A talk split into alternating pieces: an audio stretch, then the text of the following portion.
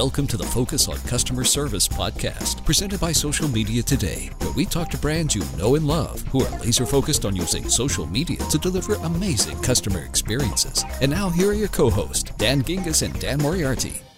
Hello again, everybody, and welcome back to the Focus on Customer Service podcast. We're very happy to have you with us. And as always, I'm Dan Gingiss, joined by my partner in crime, British Dan, Dan Moriarty. How are you doing, sir? I'm doing well, Dan. How you doing, mate? Doing very well. Always exciting to do these podcasts on Blab and to, first of all, see our guests and also to be able to talk to some listeners and get listener questions, which we really enjoy. Today, we are very excited to welcome uh, two gentlemen from Spotify. We have Chug Abramowitz, who is the Vice President of Global Customer Service and Social Media. Chug, how are you today? I'm doing good, guys. Glad to be here. We're happy to have you. And we also have your partner in crime, who is also British. So we'll have some very interesting vocal texture today. Sam Thomas, who is the Global Manager of Social Media Support. How are you, Sam? Very good, thank you. Pleasure to be here. And we've already gone through the fact that uh, Sam and Dan basically know each other and maybe are related because they all they come from the same town. So that was sort of exciting. So, Chug, maybe if you can start out and uh, tell us a little bit about yourself and your role at Spotify, kind of how you got here, and then we'll ask the same question to Sam. Sure. So, I, as you said, I, I oversee customer support and social media for Spotify. I, you know, originally started at Spotify about almost three and a half years ago now, and my focus was initially digital customer support that included overseeing the support website and starting up the social media team. And then I, at some point about, I guess, 18 months ago, took over the entire support team, which uh, includes our email support. And then recently, I've also been uh, put in tar- charge of social media marketing. So that's sort of my, my current remit is the, those areas. Awesome. Very cool. Where are you based? Uh, I'm based in New York. Fantastic. How about you, Sam? So yeah, I've been Spotify for about four and a half years now. Um, so I can, I started at the company as an email agent straight out of university. So yeah, spent about eighteen months as an email agent before moving into the social media team, in which yeah, Chug, Chug set that up. So moved into the social media team, worked, started working on yeah, Twitter, our community, Facebook, all the channels there, writing writing for the FAQs as well. Then moved into the team lead position of that team, and in the last couple of months have moved into the global manager role. So yeah, it's been a nice progression so far. Very cool. And it'd be great to hear a bit from you guys about the overall structure of the team. So obviously, Chug, you're there in New York. Sam, you're there in Cambridge in England. It'd be great to kind of hear how you guys structure that, that wider support team and where you guys sit geographically. Yeah, so we have the team is a combination of internal employees and then also we use outsourcers. And so our internal CS center is in Cambridge in the UK where Sam works. And uh, how many do we have there now, Sam? I lose, I lose track of the head count. Yeah, it's changed a bit recently. I think we're, we're new enough at 20 here in Cambridge, but 55 outsourcers. Yeah, and then so we have outsourcers in Bogota, Colombia, and in Manila in the Philippines, and then a handful in Sofia, Bulgaria. And we cover English, Spanish, Portuguese, and German currently on uh, social media. But no Bulgarian. Not yet. Not yet. So, someday. All right. And tell us a little bit about the social media presence, both, you know, what channels you guys are on. And then as we get into the customer service piece, I'm interested to know what kinds of questions that you get from your I'll leave audience. that to Sam. So yeah, we have our Spotify Cares, Spotify Ayuda, As Uda, and Hilfter channel on Twitter. So that's where that's where most of our volume is. Uh, we have Facebook pages as well, but we don't post too much about those because we simply don't have the bandwidth to support Facebook properly as a channel just yet because it would it would explode should we start doing that. So we focus mainly on Twitter. We have our Spotify community as well, so our our user forum in which we moderate that and make sure that's a friendly place to be. And we've been looking at Instagram recently as well, looking at pushing out some educational content on there. But they're the main channels we work on. And I think the main content we get has a lot to do with people having like immediate issues, like, you know, not being able to play stuff, sometimes account and payment issues. It's, it's interesting because our email volume you know someone's expecting a, a response usually in about 24 hours over email so there we see a lot of payment issues and account issues whereas in social media they expect a much faster response so you see things like if the service isn't playing right or something like that where those usually get solved pretty quickly and somebody that won't take the time to, to email you those types of issues and so you guys did have 20 roughly in-house and about 50 out, outsourced. Yeah. Are they just service agents that really are going across all channels, or do you divide by email versus social versus phone? That's just social. That team is doing just the you know the Twitter feed. They're doing like Sam said, uh, you know Facebook and community, and then the internal team also writes the articles for the support website. So we try to make the internal job have some variety to it. They also do QA and things like that uh, internally. Yeah, into a few teams internally here, so we do we try and act as the support staff for the out for the um, the outsourcers really. That's actually where I was going to go next. I think you guys might be, and Dan, correct me if I'm wrong, but I think you might be the first group we've had in that kind of have a half in, half out model. How does that work? how do you figure out what an outsourcer responds to versus an in-source? Or is there certain levels of permissions? Is there different time zones that you're working on? Yeah, so there's definitely different time zones that, that we cover. And then there's also, we break it up into different queues. Sam, you can talk to the specifics of that. Yeah, so we're separated into different queues. We have uh, priority queues, there are like VIPs and tweets to our CEO and stuff that goes straight to the Cambridge team. For the more basic, for the for the more immediate interactions, they can be dealt with by our outsourcers. It's more stuff that needs chasing up internally that's dealt with by the Cambridge team here. Gotcha. And how are you identifying that VIP list? I mean, we look at we look for we look for journalists, we look at followers, we look at influencers. Yeah, that's pretty that's pretty much it. We look at followers mainly but also looking for that journalist tag. Yeah. Do you do anything with? Um, obviously, you're uh, for those that don't know Spotify. It's probably probably most people do at this point. But you have a free product that turns into a subscription model. Is there any difference? So I should say I'm a subscriber, have been for a long time. Often describe you guys as my best ten dollars I spend on a monthly basis. Would I get any better service than Dan, who is quite well known for not wanting to spend ten dollars a month? No, no, we're, we we treat everyone on social media the same. Uh, they, they all get. Uh, has nothing to do with with paid or, or kind of free. No, on on well on social you definitely can't. You know you can't delineate who, who's who. So we give everyone the same high quality service across the board on all our social channels. Now, one thing that I know makes you guys unique is that you actually integrate your product into your social media responses. Can you talk a little bit about how you do that? So, we have a concept that we call RACKS, which stands for Random Acts of Kindness. And so, we try to look for ways to put that special smile on customers' faces. You know, unfortunately, we don't have the margins Zappos does, so you know we can't be sending people pizzas and things like that but we try to you know do things within our product that accomplish that you know from whether it be sharing a, a song that you know we think somebody may like or the other big one is we'll take it we'll create a playlist of songs and put a message in the title of the playlist and that's sort of one of the the big ones that blows customers away. You know, when they they open up this playlist and all of a sudden they realize that we've put a message down there for them. Yeah, that playlist page would be fun to make. Yeah. So, can you give us an example? Yeah, I mean, I think uh, some of the the better ones are. You know, we, we had one where actually somebody tweeted our CEO, and he, you know, and they what they did is they actually went in and they said they took a playlist and they put a message in. They said, "Have you ever seen your product being used like this?"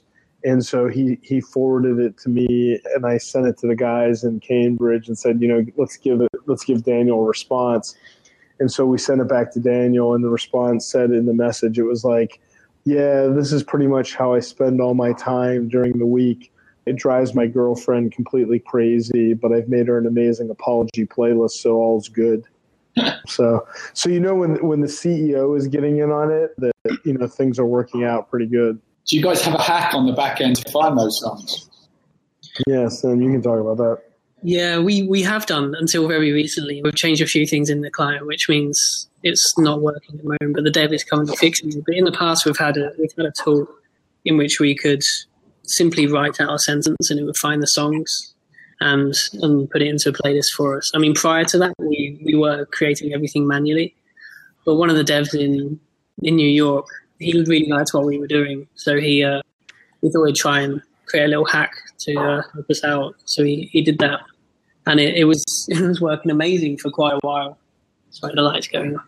It was yeah, it worked awesome. But yeah, it's broken a little bit recently. Otherwise, I would show you as well. But cool. Well, the one, the one I remember seeing was that, and just to kind of explain to people who are listening, that the answer to the question is maybe a sentence, and the sentence might contain, I don't know, 15 words. And it sounds like your algorithm or your hack comes up with song titles that actually spell out the sentence, which is really cool. And sometimes it's a couple songs, sometimes it's a it's a bigger list. But as you read down the playlist, you actually get the answer. Exactly. Yeah it's sort of interesting. Sam, tell them how that that all came about. I always find the story sort of interesting. Yeah, that that playlist poetry stuff is kind of. So I mean, since I started about four and a half years ago, it has it has always been a thing. I mean, it initially started as sending moderately abusive playlists to each other, in which again I would show you some, but it's like some of it's HR worthy, so I wouldn't. but it sort of developed into putting these putting these messages into uh, the office playlist that goes around in which you would hide messages and try and try and get your try and get your colleagues to notice the messages. But um, and it, they then sort of evolved into, like Chug mentioned, we we try and include in when when we reply to our users, we try and include a song that they might like, or if we know the music they like, we'll create a playlist of new stuff that they might they might really enjoy. Because I mean, ultimately, we're all music fans as well in which would include like a piece, like a message at the top of that playlist that, like, hey Dan, here's some tracks we think you'll really love, and then 20 tracks that they're gonna they're gonna enjoy. Um, so it sort of evolved from that, and the the guys in the the social team kind of took it a little bit further and started with like throwing those playlists wherever they can into their responses on social. You can always rely on social folks to take it a little bit further. So you said something there, Sam, that was interesting, which is ultimately you're all music fans. Is that a key component of of being hired onto the team? Is that one of the attributes you guys look for? Yeah, I think so. I mean, everyone in this office is a huge music fan, so that's that's definitely something we look for. I mean, when we're recruiting from from the outside, we we look for someone who's like passionate with the music, passionate with the social, and yeah, have a very like a good understanding of the like the music space as it is. What, what, does your recruitment process look like? So you've got 20 people now on the team. How have you picked them? Like what's the kind of common personality traits, if you will? Well, they need to show like they need to show a good energy. They need to have a really good um, standard of writing. Again, they need to they need to know their social. And when we've ideally we'd in, we'd recruit in house, so the folks that have been doing great on the email side, for example, with amazing QA scores, we would often look at those guys first when we're looking at recruiting for our outsourcers as well, again, we look at the QA scores and we would we would do a good number of writing tests because we're really protective over our tone of voice. That's that's something we really try and monitor very very closely. We do an awful lot of writing tests, and yeah, we ultimately select the guys with the best QA QA scores. How do you make sure? So you're saying you're very protective over the the tone of voice, so once you find someone, once you once you say, okay, this person is the right person for this role, what does your onboarding look like? And I assume that the, the tone of voice training is a, is a big part of it. You said. Yes, I mean, if we were if we were to recruit someone entirely fresh, they would need to they would need to train up for the email team initially, and they would need to they would need to work on the work on email for a good for at least a month, so they get to understand the problems that, you, that our customers would have. Then we would train them up for social media. The CRM that we use allows us to have an approvals process. So we'll do the training and we'll we'll get them we'll get them all our style guides and all the relevant docs that they need. In which we then get them tweeting, but everything they do tweet will be overseen by our QA and our QA team. So they will they will give the all clear if it's good enough to go out on our channels. and only only when about ninety five percent of their tweets are are absolutely fine and don't don't need to be changed by our QA team at all. That's when we would take them off approval, and that's when they'd be good to go. Yeah, I think one of the keys is that we don't really let them get into social media until they they no longer really have to be thinking about how to to solve the cases. At that point, by the time they get into doing social media, they're really just focused on the tone of voice and executing and things like that. They're really, you know, by that point they know how to work most of the cases, and so I think that allows them to focus on the tone of voice and things. And then, like Sam said, we have a really stringent QA process, and it goes on for quite a while until we're pretty comfortable with uh, letting them out on their own. That's pretty interesting. I've never heard of starting people on email first. It makes all the sense in the world. I mean, we've definitely talked with brands where they cross train people on multiple channels, usually because of the volume of social. But I think training them on email is a really interesting takeaway that of the brands we've talked to, I don't remember hearing before. So think, that's yeah, pretty I cool. think with email, you're talking about a one-to-one relationship, so there's there's a lot less risk as opposed to when you're on social media and it's a one-to-many relationship, and and so we we would rather take our risk on the email channels where there's a lot less chance of something blowing up on us than on social media. Sure, and it also tests out the writing in real time, Exactly. which is cool. So, Chug, I want to go back to something you said early on when you were explaining your role, and you mentioned that you were also in charge of social media marketing. And one of the things that we talk about on the show sometimes is the interaction between marketing and customer service. In a lot of large companies, they're two completely different groups, and, and they probably don't talk as much as they should. Can you talk to me about those two parts of your job and how they intersect and maybe how the teams work together? Yeah, so I think that the the feeling at Spotify was that our CS social media team was doing great work. We actually won a Webby Award and and uh, had had a lot of really success and a great tone of voice.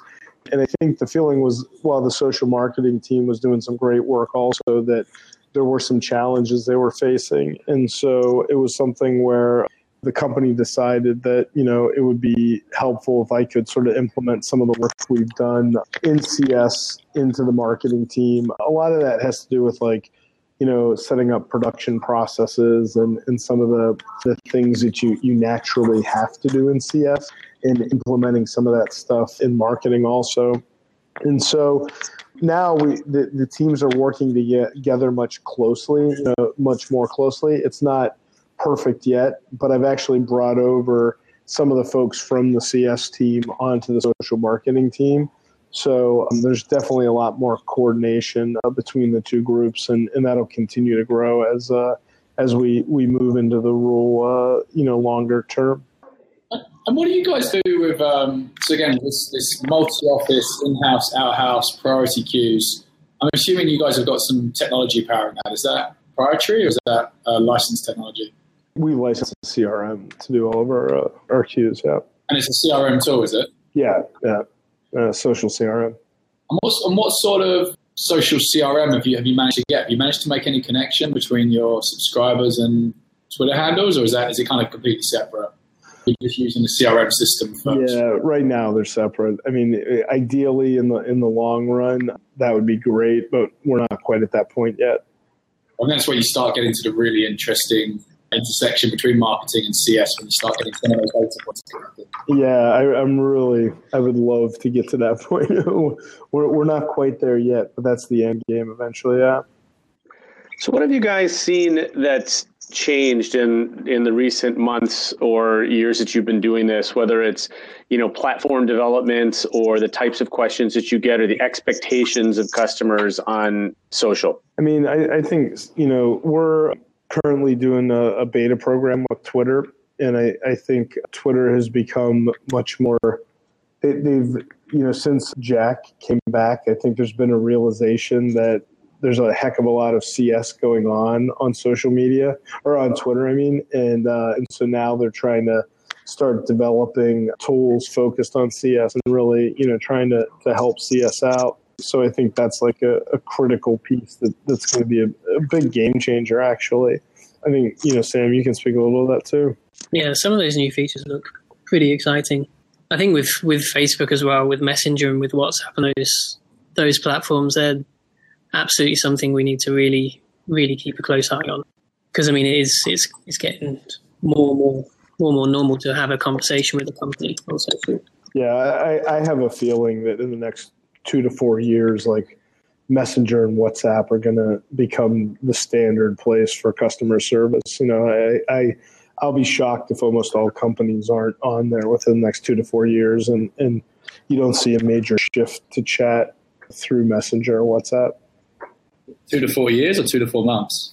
Well, I don't. I don't think it'll quite be two to four months, but I think a couple years. You're gonna. I, I think you know. There's there's early adopters doing it right now, but I think like within somewhere between two to four years, all companies are going to be doing it without a doubt. So I'm I'm very very bullish on messaging. I actually I'm glad you said that, Sam. So I was about to go right there, and my, my is a bit deeper than we've gone already. But it's really you said at the start, Chug, about how the email team you see is one to one, and the social teams one to many, and messaging is somewhere awkwardly in the middle of those things. Have you guys given much thought around where messaging will sit inside your organization, what role you can see it playing? Have, have you started dabbling? Have you got messenger integration up up and running? No, we don't have it yet. I, am not really interested being in the first to to break into the space. You know, I'm I'm fine letting someone else work out the kinks and and sort of then jumping in a little down the road. To me, though, it's chat. It's a one to one relationship. It's not the same thing as, as doing social. We haven't determined exactly where it would sit in the org yet, but I see it much more as like a standard chat. You know, there's not a lot of difference in it in my mind. And do you have standard chat offered currently anywhere? Is there like a okay? We we don't. We've run some uh, pilot tests against it, but currently we're not uh, offering it to users yet. And, and one last question on this, and I promise I'll stop. You get offered tomorrow. You can launch Messenger or WhatsApp integration for Spotify. What do you guys pick? Oh, that's tough because we're huge in Europe. You know what I mean? So, so for us, if we're going to do one, we're going to do both. You know what I mean? Like, I, I wouldn't because once you set up the infrastructure to build, you know, once you set up a chat team, then it doesn't really matter which they're in. I mean, they're both very similar. I think Messenger. Play my game. Well, I, I think Messenger is further along. You know, I, I think WhatsApp is a little behind. Uh, they haven't quite gotten as far along, so I would say Messenger is probably you know further down the road today. And if you, sorry, one more, and then I really will be done. If you guys get, so there's a lot of articles and rumors out there at the moment around autom- automation within messaging platforms. Have you guys given any thought towards a future that maybe doesn't have humans behind some of the more routine questions? Or is that, is that pipe dream at this point still? Not I, pipe, pipe nightmare. Yeah, I, I mean, I, have seen some of the, the different tools out there, and they're pretty lightweight at this point. You know, I mean, I've been in conversations with with some of the players out there who who claim that it, at some point they're going to be able to get rid of first level support. You know, but I think that's a little down the road. I, I'm not. I definitely haven't seen anything. I've looked at a couple things that a couple companies have offered, and it's not there yet. You know, my guess is you're still looking like four or five years down the road till that stuff's gonna really truly like eliminate level one support. Yeah, at least for the non-subscribers, right? Yeah, I mean, it, listen, uh, it, it, it's really interesting stuff. I just think that it's there's a lot of complexity in doing it. You know, it just a lot of it depends on what what you're doing. You know, the simpler level one support you have, the quicker you'll be able to do it. But if you have a wide range of things, then it becomes a little more complicated. Yeah, for sure. You are listening to episode 31 of the Focus on Customer Service podcast, and we're very happy to have Chug Abramowitz and Sam Thomas, who are from Spotify, and their help handle is Spotify Cares. And we've got two more questions for you guys, and then uh, we've got a couple of questions from the live audience here that we want to make sure we get on. So we always like to ask people to share with us a memorable interaction that you've had with a customer, um, knowing that you've had hundreds, if not thousands, of them over the years. And there's always a couple that stick out and that you sort of remember either they're funny or sad or happy or something. And so I'll give either of you or both uh, the opportunity to share one. Well, oh, well, Sam. It looks like Sam's pondering, so I'll let him think for a minute. But I always remember I used to work for Belkin, you know, doing router support, and I just remember one of the, the first calls I ever sat in on was this woman from the deep, deep south who had bought a router out of a Walmart bin for probably you know twenty dollars, and and just trying to explain to her you know how to set up a router, which can be pretty complicated, and just really understanding that I am not you know necessarily the customer because I think we all are very easy to think, you know, oh, well, they're my age, my education. You know what I mean? And you, you, put yourself in that place. And I always remember sitting there and listening to this woman and being like, oh my God, I am nothing like the customer. And I need to, to realize that when, uh, when doing this type of work. That probably goes for music tastes too. As you guys are recommending things, you got to be careful that it's not just your music taste. Well, right? that, that's definitely, you know, when we were talking about the hiring criteria, you know, there are people that get disqualified based on music taste. I'm just kidding. I wish I wish I was allowed to disqualify people for that, but I'm not. Well, they're not a protected class, exactly. I don't think. Sam, you got it? Yeah, I was just thinking of one particular interaction we had a little while back, in which we it was it was a nice team effort. Actually, just kind of showed that we all kind of enjoy what we do. It was it was one particular user who'd um, who'd got in touch with just just having a general playback issue that we that we, that we thought was social, and we we did it all publicly. In which they, being super happy, they then tweeted the lyrics of "Let It Go" from Frozen. They they tweeted that, and then moments later, their manager tweeted us saying, "What have you done? He's playing this super loud in the office now, and he's going to be playing it all day." um, in which again the original the original customer replied with some more uh, Frozen lyrics, saying like "I'm a I'm a Disney princess" that type of thing. In which the manager was like tweeting us loads, going "No," that that type of thing. In which like we we managed to put our heads together and we used uh, we're lucky enough to have a graphic designer in the team here as well. So he drew up a picture of this this customer as a Disney princess, in which we posted that picture to to the user. And um, yeah, the user just replied saying, "Oh my God, Spotify just won the internet." And then he made that like that frozen picture that we created his on his social media accounts moments after. So it was that was a lovely little win. Nice. I was just about forgetting about that song. I have a, a, daughter who was a big Frozen fan, and thanks for bringing that back into my consciousness.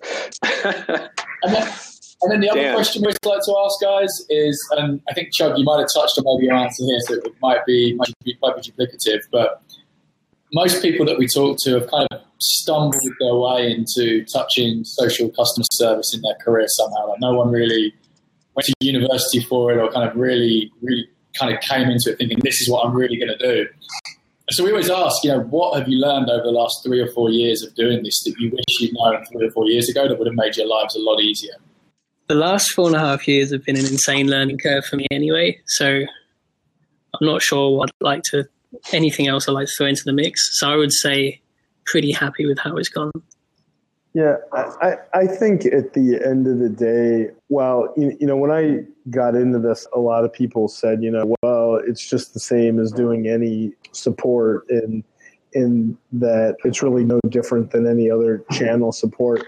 And while I do think that there are similarities in that it is a production line, you know, like other channels. If you really want to do great support, you have to really empower the agents to do something a little special and above and beyond and creating an environment where advisors can go and really, you know, the, the typical wow customers is really what makes social support stand out, you know. So to me, it's it's you know training them, getting them what they need, and then creating an environment for them to really thrive in. And uh, and when you do that, then you end up getting some um, pretty you know amazing results, which we've been fortunate to see. Cool. Well, thank you for that. I, I want to jump to uh, a couple of questions from our audience. Um, going back earlier on, you were you were talking about how uh, you have you've outsourced some stuff, and and one of the questions early on was how you measure the success of the outsourced population. Is it similar to your employee population, or uh, is there, are there different measures? I mean, we we look at quality scores, and then we also look at output and things like that. Uh, the, the, jobs are a little bit different between the two, but I think the measurements are pretty much the same. Yeah, quality is the big thing for us, really. Okay, and then the second question comes from Alan Berkson, who is a customer service expert in his own right and a, a, fan of the show. We really appreciate it. He wants to know Have you ever had an explosion on social and how did you handle it? Anything that kind of blew up or went in a we're, direction we're that pretty you didn't lucky expect? in that we don't get a lot of trolling because most people are pretty big fans of Spotify, you know, and so because I've gotten asked that question a couple times at conferences and things, and and it's always from you know like someone who works for an insurance company or something, and and we just don't we don't have that quite same experience. But I think you know there there have been a couple times where some negative stuff has happened and and you know i i use the the term positive active and and my general feeling is that when every single interaction an advisor makes like has a positive attitude and is, is actively trying to help someone that like 99% of the time you can turn someone's attitude around. And we've seen ones where they start out you know using the f word and swearing at us and the guys really come in with this positive active attitude. And you know very shortly after they're saying i love you spotify. And the guys uh, respond back with the song love you more. And, and we've seen it happen a bunch of times. Now I, I always say like there's this 1% that is just miserable people that you're not going to be able to change their mind. But really 99% of the time if you go at them with that type of attitude it usually can turn them around Absolutely, and that comes down to our tone of voice thing as well. Awesome. Well, guys, thank you so much for joining us today. It's been uh, super cool talking to the pair of you. I think, as, as I've mentioned, huge Spotify fan. Love the work you guys are doing as a, as a product and on social as well. Dan, absolute pleasure as always. And to everyone who joined us on the Blab and who's listening to the podcast, thank you very much. Let us know if there's any brands you would like Dan and I to get on in the future using the hashtag FOCS on Twitter. And hopefully, we'll see you soon for another episode. Cheers, guys. Bye bye. Take care. Bye bye. Thanks for listening to the Focus on Customer Service podcast, presented by Social Media Today. Be sure to tweet your thoughts and nominations for other brands to be featured using hashtag FOCS and follow Dan and Dan on Twitter at dgingiss and at I am Dan Moriarty. See you next time.